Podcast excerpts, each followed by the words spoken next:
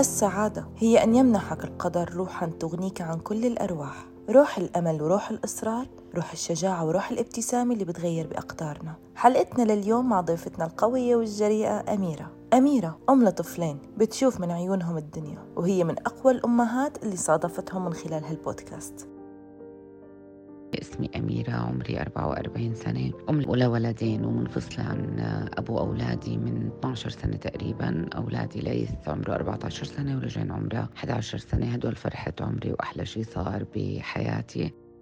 وبلشت الحكاية. عرفت عن إصابتي بمرض السرطان بتاريخ 24 2 2020 يعني قبل موضوع الكورونا ما يكون منتشر بالوطن العربي فقط بأيام. شو صار حتى اكتشفت أميرة السرطان؟ طبعا بهذاك اليوم صار معي إشي كتير غريب. أنا براجع عند دكتور أو أكثر من دكتور خلال التسع سنوات اللي فاتت آه، مراجعات دورية لأنه عندي كتلة بالرقبة ظاهرة للعيان فكنت دائما بفحصها وبعمل ultrasound وباخذ لها خزعات بهذاك اليوم أنا حاولت أخذ موعد عند الدكتور اللي براجع عنده ما كان في موعد وحسيتها sign من رب العالمين إشارة من الله سبحانه وتعالى. وأنا خلال هاي السنوات كنت عم بدور على طبيب يكون أخصائي جراحة الغدة الدرقية. وبالأردن ما كان متوفر مثل هذا النوع من الأطباء. أغلبه بيكون أخصائي بالغدة الدرقية وبحولوك على جراح عام أو جراح تجميل اللي هو يعمل لك العملية. أنا كنت حابة حدا يكون دارس الغدة وعارف وين الخبايا تبعتها أو تفاصيلها. وربنا يسر لي الدكتور سهيل بكار. في كان صداقة مشتركة بينه وبين آه، أحد أخواتي وهم خمسة. كان في صداقة مشتركة فحكت لي شو رأيك تجربي هذا؟ الدكتور دخلت صفحته على الفيسبوك وفعلا شفت صور للعمليات اللي عاملها رنيت على العيادة لقيت موعد بنفس اليوم كان يوم الاثنين ما بنسى هذا اليوم. كيف ربنا يسر الأمور كيف تسهلت؟ رحت لعند الدكتور. برضه بفضل من الله سبحانه وتعالى قعدت مع الدكتور دردشت معاه حكيت له أنا لشو جاي السبب اللي أنا جاي عشانه. والدكتور حتى قبل ما يشوفني قال لي طالما هي الكتلة واضحة وظاهرة وشكلها مضايقك استأصليها بكل الأحوال بكون أفضل. بعد ما شاف الدكتور رقبتي وقرر يبلش الفحوصات اللازمة عملنا ultrasound بنفس اليوم. هلأ بال ultrasound الدكتور وهو عم يعمل لي ال ultrasound بلش يسألني شوية أسئلة. قديش عمرك؟ شو عندك أولاد؟ من إمتى هاي الكتلة موجودة؟ طبعا هاي الكتلة صارها سبعة ثمان سنوات عندي ولدين عمري 44 سنة عم بجاوب. وبجواتي حاسة إنه في شيء مش طبيعي. كون الدكتور بيسأل هاي الأسئلة فأعطاني indicator أو مؤشر إنه في شيء مش طبيعي من اللي عم بشوفه. الدكتور سألته دكتور شو شايف؟ احكي لي. استناني لقمت عن ال ultrasound وخبرني قال لي الموجود بالرقبة هاي مش عقد لمفاوية و... أو nodes مثل ما كانوا يحكوا يحكوا لي الاطباء السابقين لا. أنا اللي شايفه في cancer أميرة وال cancer هذا منتشر ومنتشر في الرقبة. فإحنا عشان نقطع الشك في اليقين لازم تروحي تعملي اليوم. الآن خزعات عند الدكتور سمالي إياه شو كانت ردة فعلك عند تلقيك الخبر؟ لليوم الدكتور بيقول لي ما بنسى ردة فعلك أميرة. أنت وحدة من الأشخاص كثير مرقوا علي عندهم مرض ال cancer ما بنسى ردة فعلك أنت حكيت كلمتين الحمد لله وقدر الله وما شاء فعل. ما بتصدقوا قد إيه يعني كنت راضية وقد إيه كنت متقبلة. اللي حكى لي الدكتور أنا تفاجأت من حالي أساسا. كو... وأنا كنت لحالي يومها عند الدكتور ليه؟ كوني أنا براجع موضوع الغده صار لي سنوات فمش متعودة يعني بتاخدي حدا أول مرة ثاني مرة بخزعة. بس بعدين بتتعودي خلص ما انت بشكل دوري عم تعمليها فما كان حدا معي. كنت لحالي. وإحنا لسه ما ما قطع الشك باليقين بده ياخذ خزعة ويشوف نوعية الأورام الموجودة بالرقبة. هل هي خبيثة أو حميدة؟ الدكتور كان بالفعل مصدوم من ردة فعل أميرة. طبعا الدكتور آه، اللي فحصني الدكتور سهيل بكار حكى لي أميرة أنت مستوعبة أنا شو عم بحكي؟ يعني أنت فاهمة علي شو عم بحكي؟ أنا بقول لك في سرطان. وأنت ماخذة الموضوع بهالبساطة؟ قلت له أنا مش ماخذته بهالبساطة بس أنا تعودت بحياتي بالمطلق يعني. ما لما بعرف إنه في مشكلة بفكر بالحل ما بعلق بالمشكلة يعني. ما I don't stick بالمشكلة وبصير أفكر فيها وكذا لا. على طول بروح عقلي إنه طيب. هاي المشكلة وين الحل؟ هذا جزء من شخصيتي ومن طبيعة تفكيري والحمد لله يعني كان فيد جدا جدا جدا بهاي الحالة. لحظة وحدة حست أميرة فيها إنها بحاجة لتنزل دمعة من دموعها بعد ما خبرت أختها بإصابتها وبعد ما حكت حكايتها بلسانها.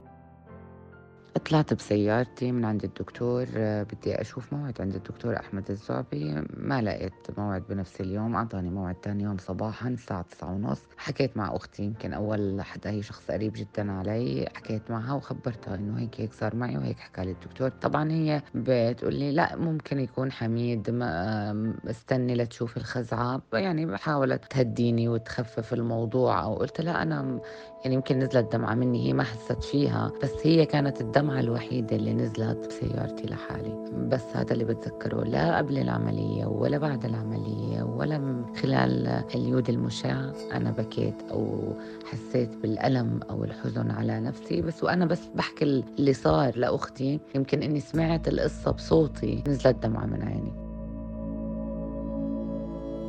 طبعا حابة أحكي لكل شخص بيسمعني إنه آه، هذا ال cancer مع إنه كان موجود بجسمي من سنوات ما كان عندي أي ألم عضوي. هاي الكتلة اللي كانت برقبتي آه، ما عملت لي مشاكل في هرمونات الغدة ما كان عندي نشاط كان أدائها طبيعي ما كان عندي كسل أبدا ولا فرط نشاط أبدا يعني كان في تضخم بحجم الغدة الدرقية. بس هذا كل اللي كان موجود والكتلة اللي كانت موجودة على يسار الرقبة. غير هيك ما كان في أي شيء تاني. طبعا رحت عند الدكتور أحمد الزعبي وعملت ثلاث خزعات خزعة من الكتلة وخزعة من الغدة الليمفاوية اللي تحتها. والخزعة الثالثة كانت هي الصعبة بصراحة لأنه الإبرة تاخذت من روحك لأنه بنص الرقبة. يعني لو حطيت إصبعك محل وجود الغدة الدرقية وضغطت بتحس حالك بتختنق فكانت صعبة شوي. على العموم مش الحال. حطيت ثلج مكان الخزعة لأنه نزل دم كتير. وتوقف الدم اللي بينزل وخف الألم. يعني مع الثلج خلال النهار خف الألم. كان نتيجة الخزعة بتطلع بعد يومين لثلاث أيام. وعشان نعرف إذا الورم حميد أو خبيث رنيت بعد يومين لأنه ما حكوا معي. وما خبرني الدكتور آه، سهيل إنه اتصل في الدكتور أحمد. بس رنيت على الدكتور طلعوا حاكين مع أخوي لأنه تركت أنا رقم تاني. ومخبرينه طبعا هو ما خبرني. استنى إني أكون عند الدكتور سهيل وهو يخبرني دكتوري. آه، بس لأني حكيت تليفون عرفت عن طريق التليفون إنه نتائج الخزعات كانت الأورام آه، خبيثة وكلها ثلاث خزعات.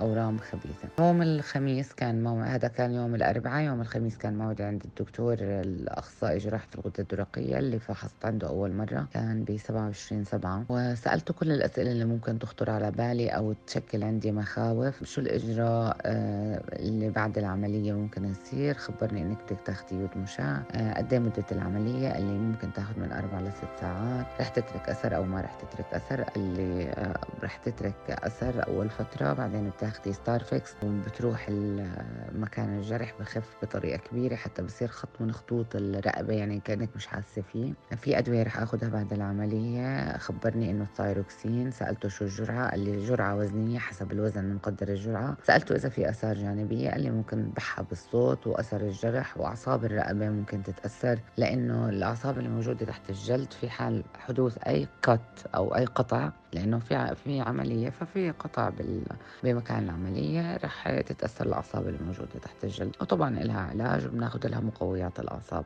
رحت كملت شغلي بنفس اليوم وكملت يومي بشكل طبيعي حتى إخواتي أنا في أخت من خواتي معي بالعمل فإخواتي بيرنوا عليها بيقولوا لها كيف أميرة كيف وضعها؟ بتقول لهم أنتم عارفين كيف أميرة أميرة قوية وكأنه ما في إشي. فهي متقبلة الموضوع وراضية وأمورها تمام.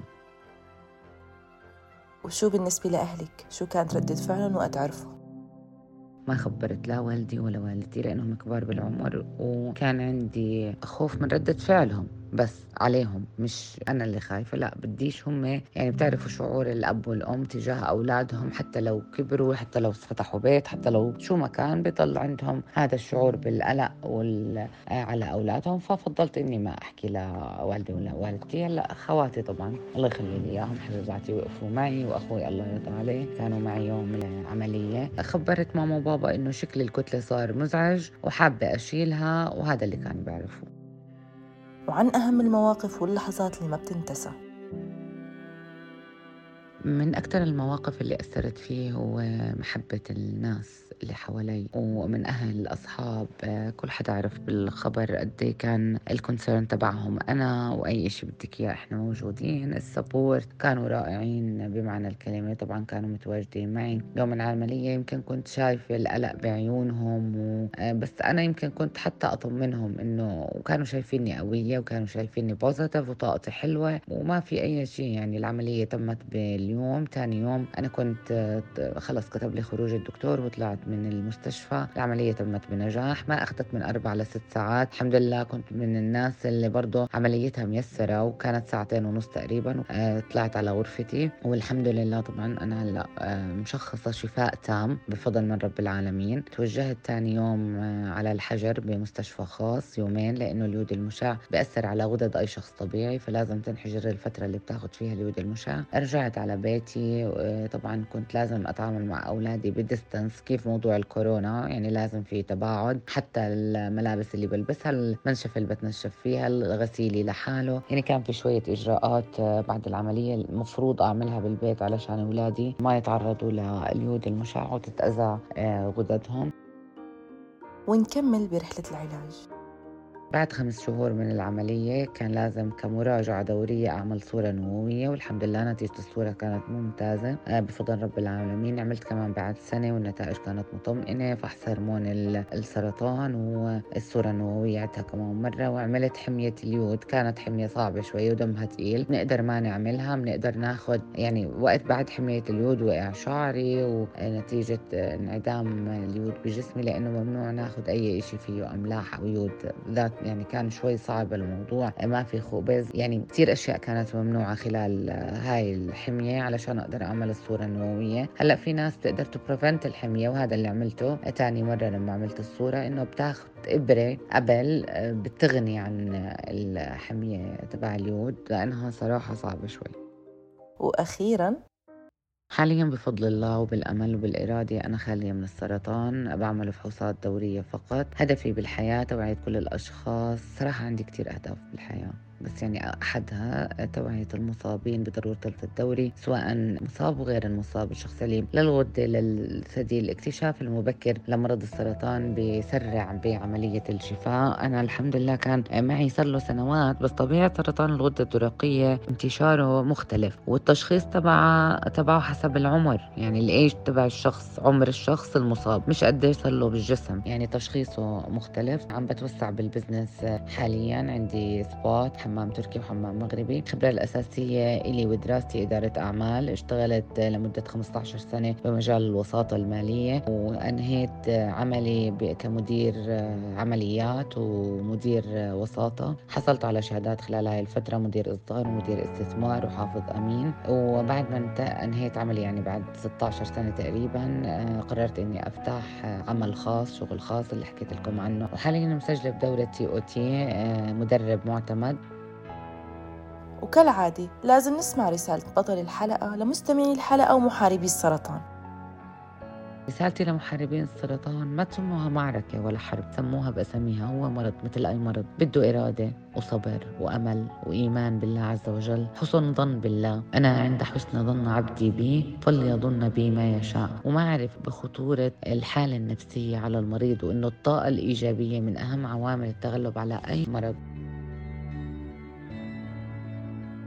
حاسة لساته قدامي 40 سنة تانيين لأعيشهم وأعطي فيهم وعندي الطاقة لأعطي. عندي كتير أشياء عندي كتير success stories بحياتي سواء مش بس بمحاربة السرطان إذا بدكم تسموها حرب ومعركة أو مش مش بس بالتغلب مثل ما أنا بسميه على مرض السرطان كمان بكوني single mother يعني أم منفصلة عن زوجها وعم بربي ولدين بأحسن تربية الحمد لله. الله عاملة شغل ناجح بطور من حالي باخذ دورات بسعى آه، دائما للأفضل إلي وللناس اللي حوالي وللناس اللي بعرفهم واللي ما بعرفهم. أي إضافة إيجابية على الجنس البشري آه، هي أحد أهدافي. قدرت هالأم القوية إنه تتجاوز السرطان بقوتها وشجاعتها وإصرارها للنجاح والتفوق دائما بحياتها. دائما كانت تسعى لتنجح وكل يوم في هدف جديد ونجاح جديد. فأكيد ما رح تسمح للسرطان أنه يوقف بوجه نجاحاتها وأهدافها. وإنتو كمان ما تخلوا شي يوقف بوجه هدفكم وانجحوا فيه لأنه ما حدا عايش بهالدنيا هيك بدون هدف. اسعى يا عبدي لأسعى معك.